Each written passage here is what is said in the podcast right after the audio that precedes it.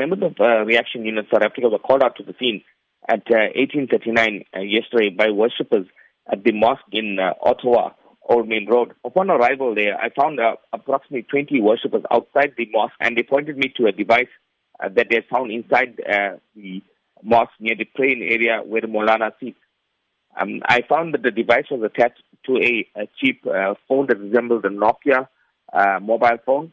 The device also had two wires connected to a, a little um, sort of uh, cartridge uh, that was white in color.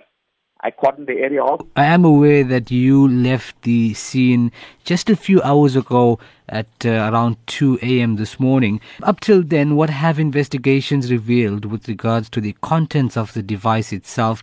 Has it in fact been explosive or possible arson incident? Well, uh, the uh, South African Police Bomb Disposal Unit uh, spent several hours, approximately five hours, working on the device. They had uh, moved the uh, members of public evacuated the members of the public uh, when they arrived on scene. Uh, we moved them further away from the scene. Um, they had used equipment uh, to look at the the device, an X-ray machine on scene to look at the device, and they eventually took the device away to the laboratory for, for analysis. Now, I am aware you actively involved in that region, the Verulam area itself, where you're based. What is suspected to have been fueling these incidents at the mosque? We have not found uh, a motive for the attack and for, for, for, for the device found in the uh. So, what has been the sentiment coming through from worshippers at the mosque as well as the community in the region? Well, the community in and around the Ottawa area are, are concerned for the safety.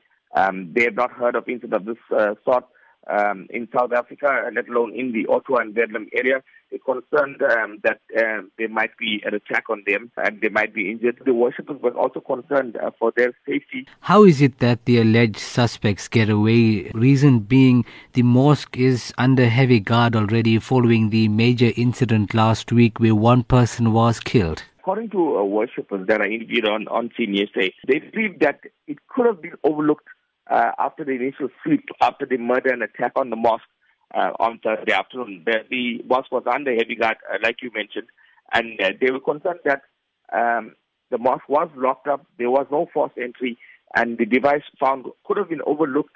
Um, uh, you know, during the initial sweep uh, over the last two days or three days. however, this could not be confirmed.